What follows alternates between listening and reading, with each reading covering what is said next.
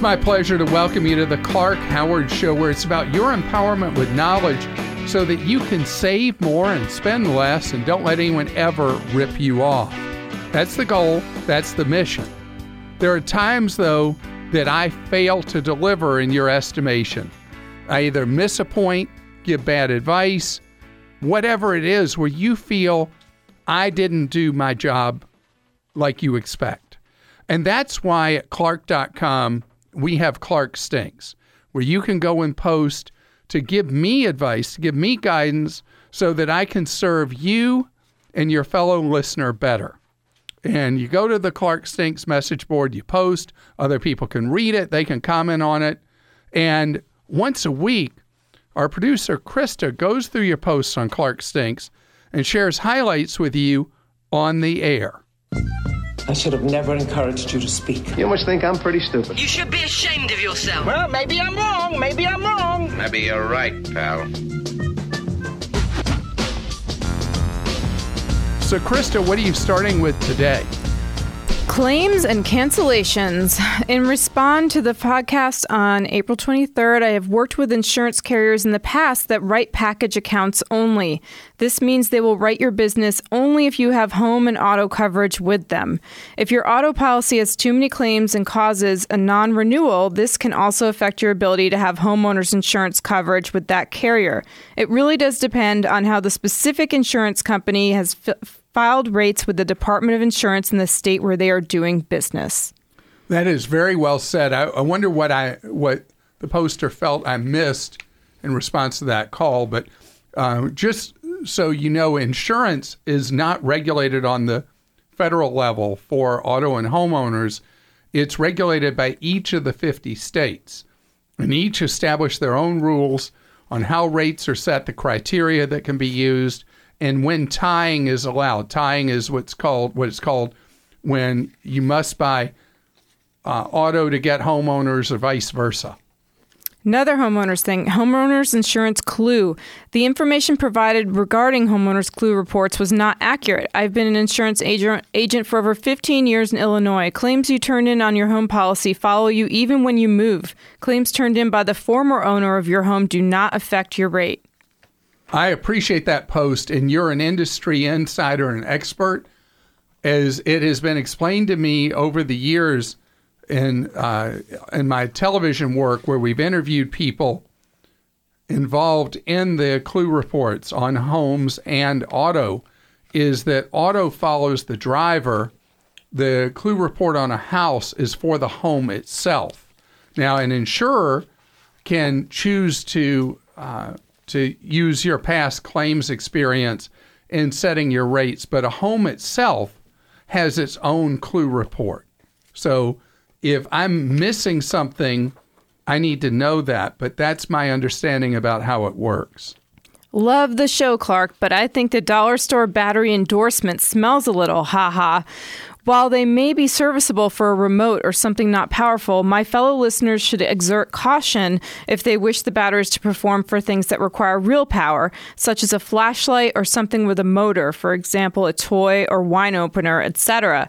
The compared performance is terrible. You will notice there are different power classes on the Sunbeam batteries where you can buy one, two, or four, all at the same price point.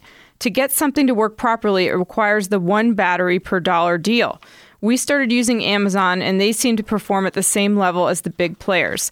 Anyways, thanks for all the help along the way, Clark. My fiance and I are both debt free now, in large part due to your advice, Nate. Well, Nate, congratulations on being debt free. The battery issue, in terms of longevity and reliability, has come up before as well. And I can rely on what Consumer Reports has said about batteries.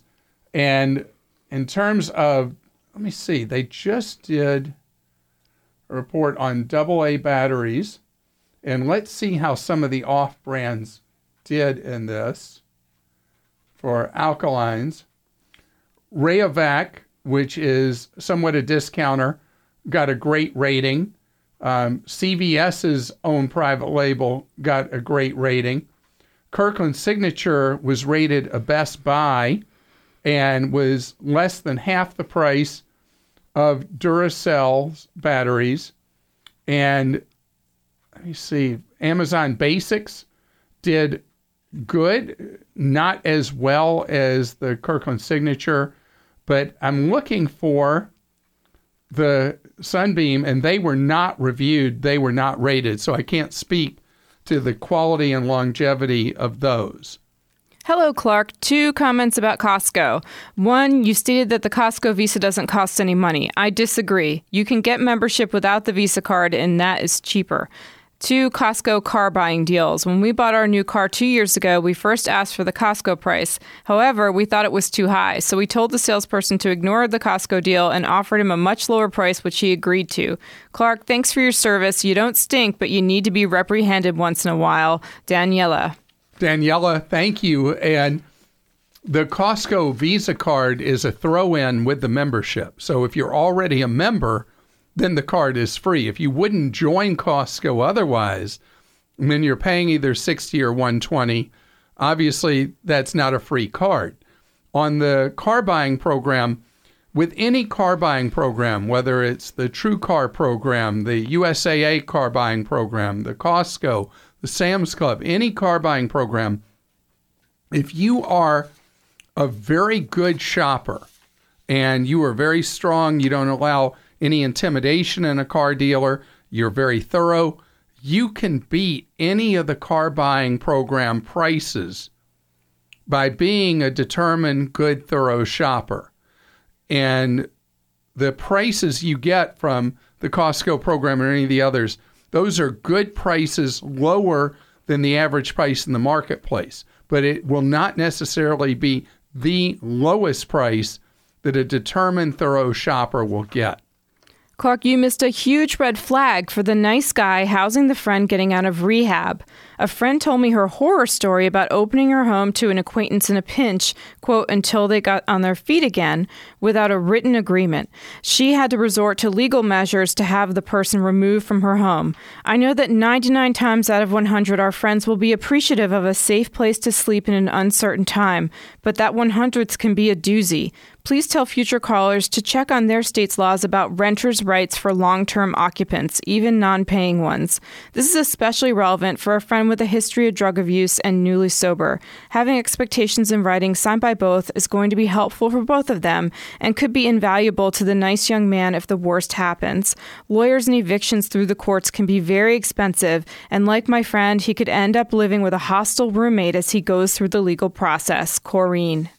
Corrine, thank you for that. You know, that was a very, very difficult call for me because we had someone who was being uh, who showed such a great heart to help someone who whose life was really messed up by drugs and I didn't want to go too negative on that call. You pointed out quite quite thoroughly and uh, factually that once someone is in your home, even out of the kindness of your heart, in many states it can be really hard to get that person out of your house.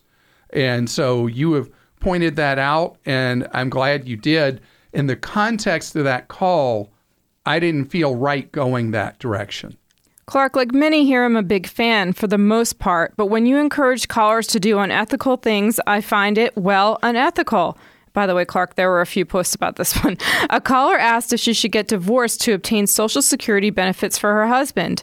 You gr- glanced right over the part where she said he was self employed, and this is why he had no Social Security benefits. He has no Social Security benefits because he did not pay taxes on his income.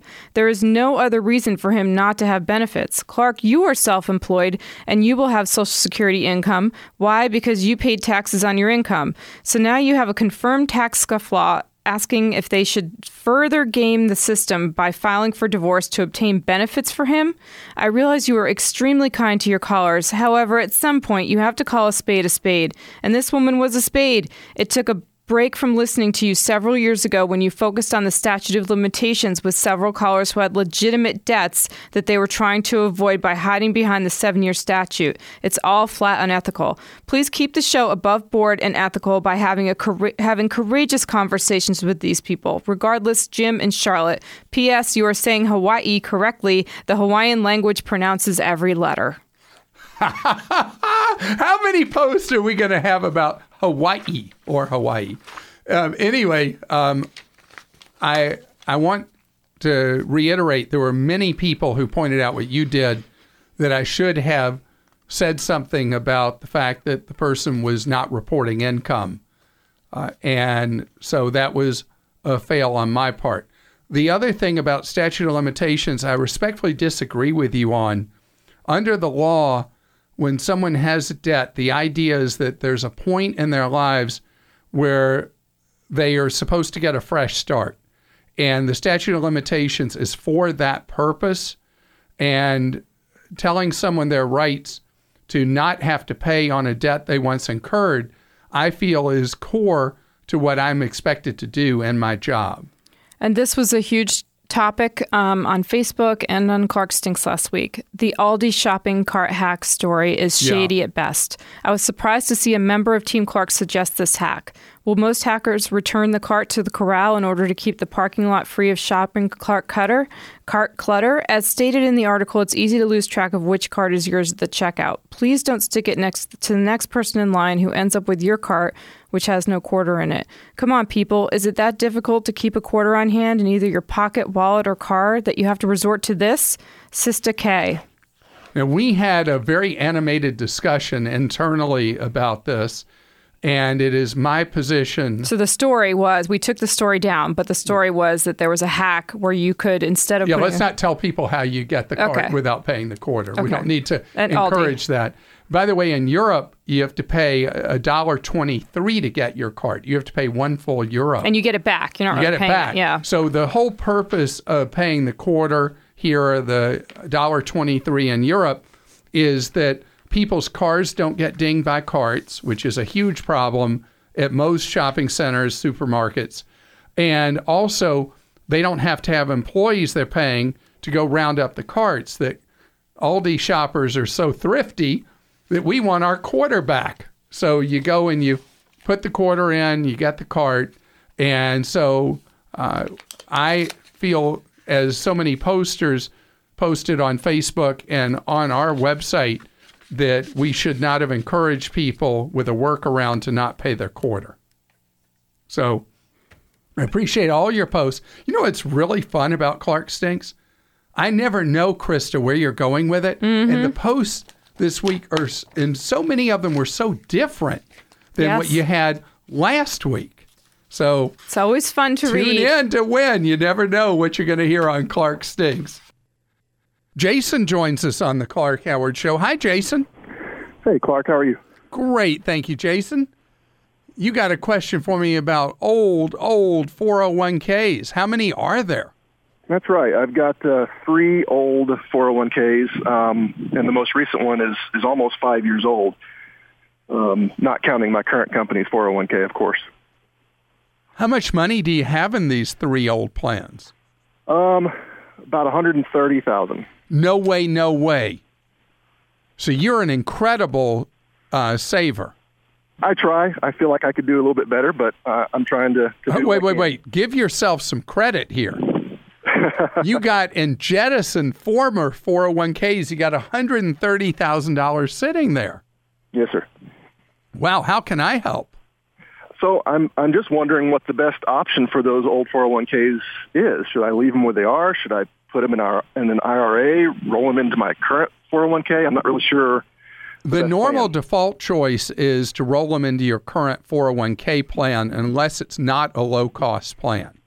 So I believe my current plan is administered by my company. Um, They would have not- somebody who would administer for them in the 401k. It would be unusual that they wouldn't have a 401k administrator. okay. And so they, uh, you'll know if it's a high cost or low cost plan by this. If they are reluctant to share with you and tell you where you can find chapter and verse on what they're charging you, you know you're in a high cost plan. On the other hand, if they say, well, this is what we charge you for administration, this is what we charge you in investment costs, this is what you're paying total, and the total is less than one half of 1% per year, that's the trigger, that's the threshold.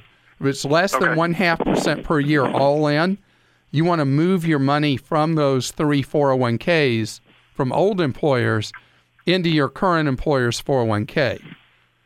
On the other hand, if they're not forthcoming, which tells you something you need to know, or it turns out it's substantially higher than that, move the money from all three to your own IRA with one of my favorite low cost companies Okay. that I've got on my investment guide on clark.com.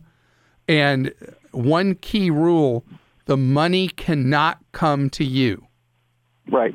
Right. Whoever you go, um, whoever you would go to talk to about moving it into your current employer's 401k, if it's not going to be that option, whoever you do the IRA with, you want it handled what's known as trustee to trustee transfer, where it goes from your old plan to wherever you're going to put it next. Okay. Because if it comes to you under the tax code, they send you a check, withhold 20% of the money, and you're expected to make up that 20%. And if you don't, you get hit with massive tax and penalties on that 20% withheld. No thanks. Yeah, it's a really dirty, rotten, scoundrel kind of thing that Congress did uh, several years ago to meet budget numbers under congressional rules. And so they thought, hey, if we rip people off on old 401ks, we'll be able to close this budget issue. And that's why they did it. They did it to hurt you, not to help you. Glad you're with us here on the Clark Howard Show, where you learn ways to keep more of what you make. So, when you are traveling, it's such a precious time for so many of us when you get to go somewhere either by car or by air. And the hotel industry has been going through a roll up phase, consolidation phase, where a smaller and smaller number of mega chains dominate the industry. And now the world's largest hotel chain is the combination Marriott Starwood. But as far as big hotel chains, we used to have perhaps a couple of hundred different major hotel chains in the United States. By today's standards, you'd call them all pipsqueaks. And today there's perhaps a dozen. That's it around the world. And these big chains have multiple brands under their umbrellas. And I wanted to give you a sense of who seems to be doing the best job satisfying customers. And hotel chains, as a general rule, do a good job of satisfying customers better than most other service industries. The American Customer Satisfaction Index, that is uh, used to be part of the University of Michigan, now allied with it some way, does extremely in depth research on the industries that it works on to see if they are serving you well. And of hotel chains, the one that got the highest rating of all is a hotel chain that used to be a second tier player, and that's Hilton. That the and when I say second tier, I didn't mean number of hotels and brands and all that. I meant the inconsistency in the brand. And even though I'm sure you can find a lemon hotel in any brand, overall, Hilton seems to have gotten it together. And that has been my experience both in the United States and overseas that I've been generally pleased with the Hilton properties I've stayed in. Marriott is not too far behind them in second place, followed by Hyatt, Best Western, Intercontinental, and then there aren't a lot of others out there. La Quinta, Choice, which is a variety of brands come under the Choice brand name, and Wyndham is the lowest ranked of the chains. But of the overall hotel market, there's one that is part of a larger parent, but gets the lowest rating of all in the survey, and that's Motel 6. Motel 6 gets a failing grade, a 65, which puts it down with some of the lower ranked industries like cable and internet providers. Or in the case of the airline industry, some of the nation's airlines rank down with Motel 6. So I wanted to hit you with their latest survey data on the airlines. Number one, using their data and their various surveys of airline quality that come out each year about this time of year.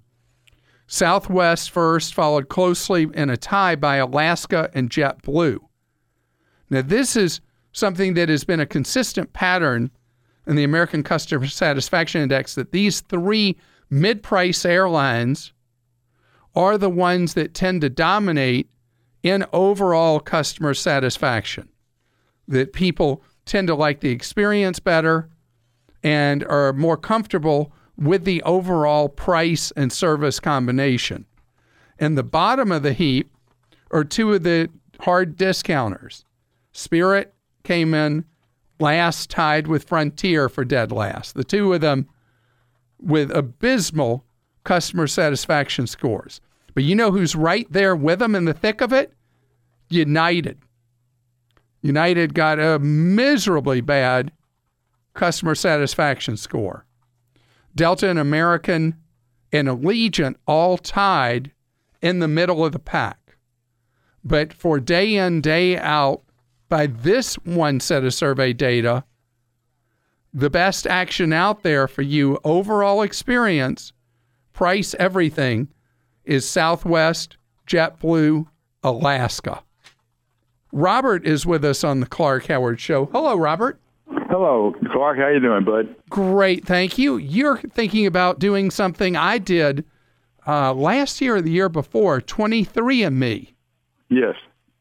So, what are you intrigued about with it?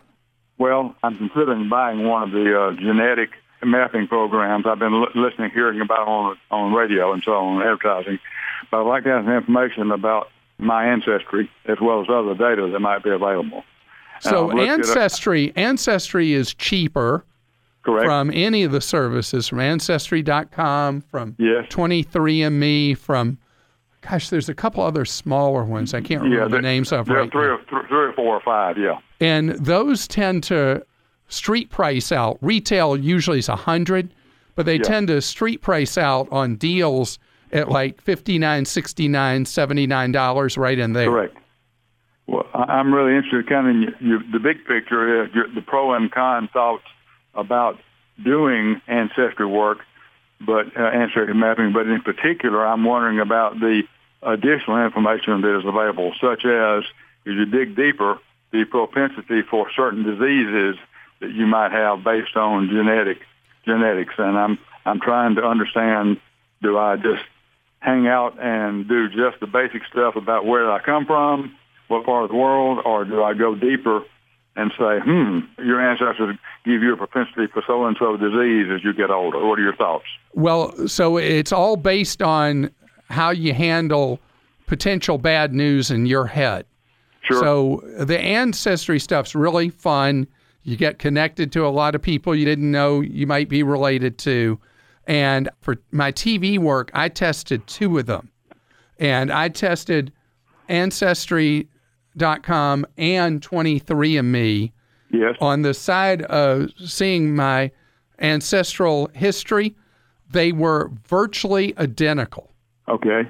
and there was there was slight variations in each of them is where they thought I was from and all that and where my relatives were from, but minimal. And so I was very impressed to see the consistency with the two of them. Now Okay. I have gone a step further, and with 23andMe, I've done the full DNA testing, Okay. and I've had to make the decision each time they have a new DNA report on me if I'm comfortable with knowing the information.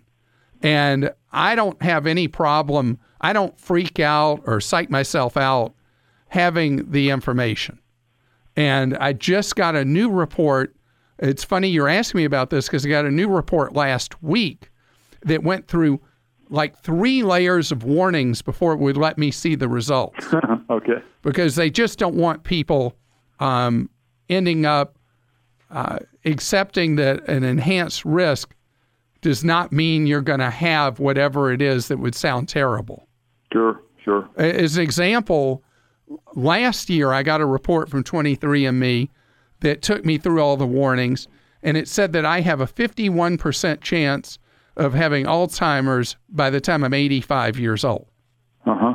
And a lot of people would not want to know that. For me, I'm like, okay, good to know. and uh, and so I'm fine with knowing. Other people would be like, I don't want to know that. So you have to make that call for yourself. Yeah. To me, that gets me in gear to, to move faster and do things more than uh, wait on. So you're looking at it as a positive way. I love that. Um, I I had a result last week, the one I that I was talking about that I got last week, that was using a certain genetic marker that would show an increased risk of certain cancers. And I made the choice I wanted to see that too. Turned out I didn't have any of the genes that they were worried about. And instead of having an enhanced risk of any of those cancers that the gene would show, it meant I didn't have an enhanced risk to those. So as long as you are comfortable, and sounds like you completely are, Robert, go for it. The one other issue is the privacy of this information and how it might be used against any of us someday. And that I'm not qualified to speak on. Rita is with us on the Clark Howard Show. Hi, Rita. Hi. How you doing? Great, thank you, Rita. You were in a car wreck, huh? Oh yes, I was about three years ago. Are, are you um, okay?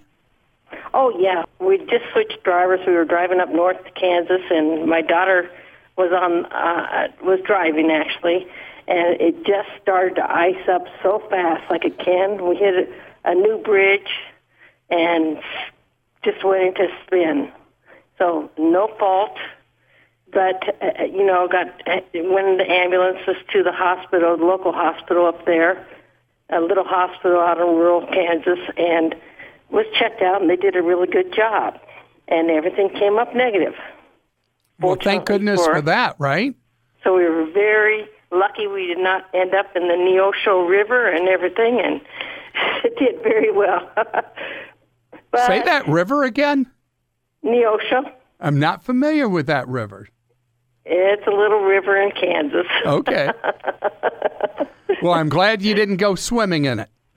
yeah, because it was pretty cold. Right. But I thought everything was okay. Insurance was paying for everything, but one bill. Uh oh. Yeah, I think that they coded it incorrectly when they submitted it to the insurance company because they declined to pay. They said it's it doesn't uh, diagnosis does not match. Well, it, it, it's not paid. And since So they- how's this come up was- three years later? My husband checked my credit report. Oh. And there's a there was- collection from the from the doctor or Right. hospital. There was t- two, actually, two things that were very disturbing on it. Okay. One was that there was a collection from. Uh, it was actually the the radiologist that read the report was denied payment Okay. because, and like I said, I think he coded the, their office coded it incorrectly. And at the time, I got a bill and I called the insurance company, and I felt like everything was covered and okay. But it didn't. But it and was- you said what was the other one? No, there was two problems with my credit report. Oh, okay. And was the other problem also related to this accident? No. All right, let's talk about the medical. So this happens all the time where Mm-hmm. someone will be billed by someone they don't even you, you don't even know who the radiologist is that They reads were in stuff. a totally different town. Yeah, so uh, and a lot of times they do that right over the internet, and it could even be in a foreign country that radiology is read. When a bill like this happens, that I call a UFO bill, the rules have changed, and now if you can get the insurance company and the radiology practice together and get that bill paid through insurance, then the item is removed from your credit as if it was never there. Oh, okay, okay, So, So how- that's how only with about- medical bills. okay, Uh huh. So you need to contact the radiology practice itself, get them Okay. together with your insurer, and it was the auto insurer that handled this, right? Yes. Yeah. Get that bill taken care of. Bam, it's invisible now and will not affect your credit in any way from that point forward. Okay. Now, what about the other item you said?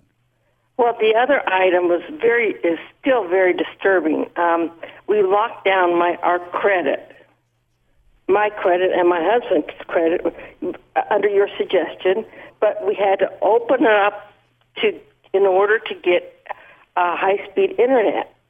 And during that time, somebody stole my identity Oh, and they had actually got a $10,000 loan approved. And fortunately, the loan company down in Florida called our home number, and when they told me the check was ready for me to pick up, I said, "Whoa, whoa, whoa, whoa, whoa! I didn't ask for a loan." And the the the man was very nice, and he goes, "I thought your credit score was too high." oh no.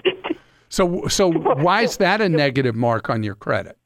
Well, I think what resulted from that, what happened, this is only on Equifax. We got all three reports, but on my Equifax, we, we shut down that loan, but on my Equifax, there was two bogus addresses that I've never lived at. That's easy to correct with Equifax. Mm, Okay. So if Just you send the paperwork in? Yeah, so you send in the paperwork to them, say these are not my valid addresses, and see if you can get those addresses purged from your report. That will not by itself harm you because you have your credit frozen, but it is disturbing to know that a criminal was impersonating you and was using another address as your address, and then suddenly it's reported on your report as if it is your address. Thank goodness they made that call to you, and that didn't become a hassle. But the medical bill, that's the one you got to be all over. And the best news of all, you know what the best news of all is, Rita? What? Neither you nor your daughter suffered any meaningful injuries from that accident that could have been so tragic. It's time for Ask Clark. That's where you post a question for me at clark.com, and producer Joel asks it for you. Yeah, Clark. Joel. Brett's got a question. He says, Could you please explain on the show what happens when a 529 plan is not used for college? So, when a 529 is not used for college and you liquidate it, you have to pay tax on all the earnings that the plan would have over the years it was in place that would have been tax free and pay a 10% federal penalty on top. The plans are set up to be very beneficial if used for college and very punishing if not used for college. But you do have an alternative. If the person who the 529 plan was originally for as beneficiary doesn't go to college, you can use the money for another eligible family member. Doesn't even have to be a close relative, even yourself, if you decide to go back to school. And then the accounts remain fully tax free. You just simply do a change of beneficiary designation with the 529 plan sponsor you're with. All right, and John wants to know what do you know about this new cell phone company called Mint Sim? Is it worth giving a try? So Mint Sim is really inexpensive if you buy your cell phone service a year at a time. The risk you'd have is if they didn't hang around, but for 15 bucks a month, a year paid in advance, you get unlimited talk and text and 2 gigs of data a month, which is kind of at the low end for data now. For 20 a month, you get 5 gigs of data a month, which uh, covers what most people would use in a month. And so that is a deal.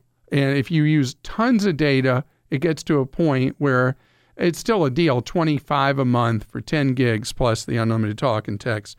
But think about the fact you're paying all the money for the year up front. You're listening to The Clark Howard Show. I appreciate you spending part of your day with us here on The Clark Howard Show. I want you to know that if you need consumer advice, we're here to serve you off air for free, nine hours a day. If you go to clark.com and go down the home screen, you'll see a section consumer help and tools, click on Consumer Action Center and you can get that free off the air advice.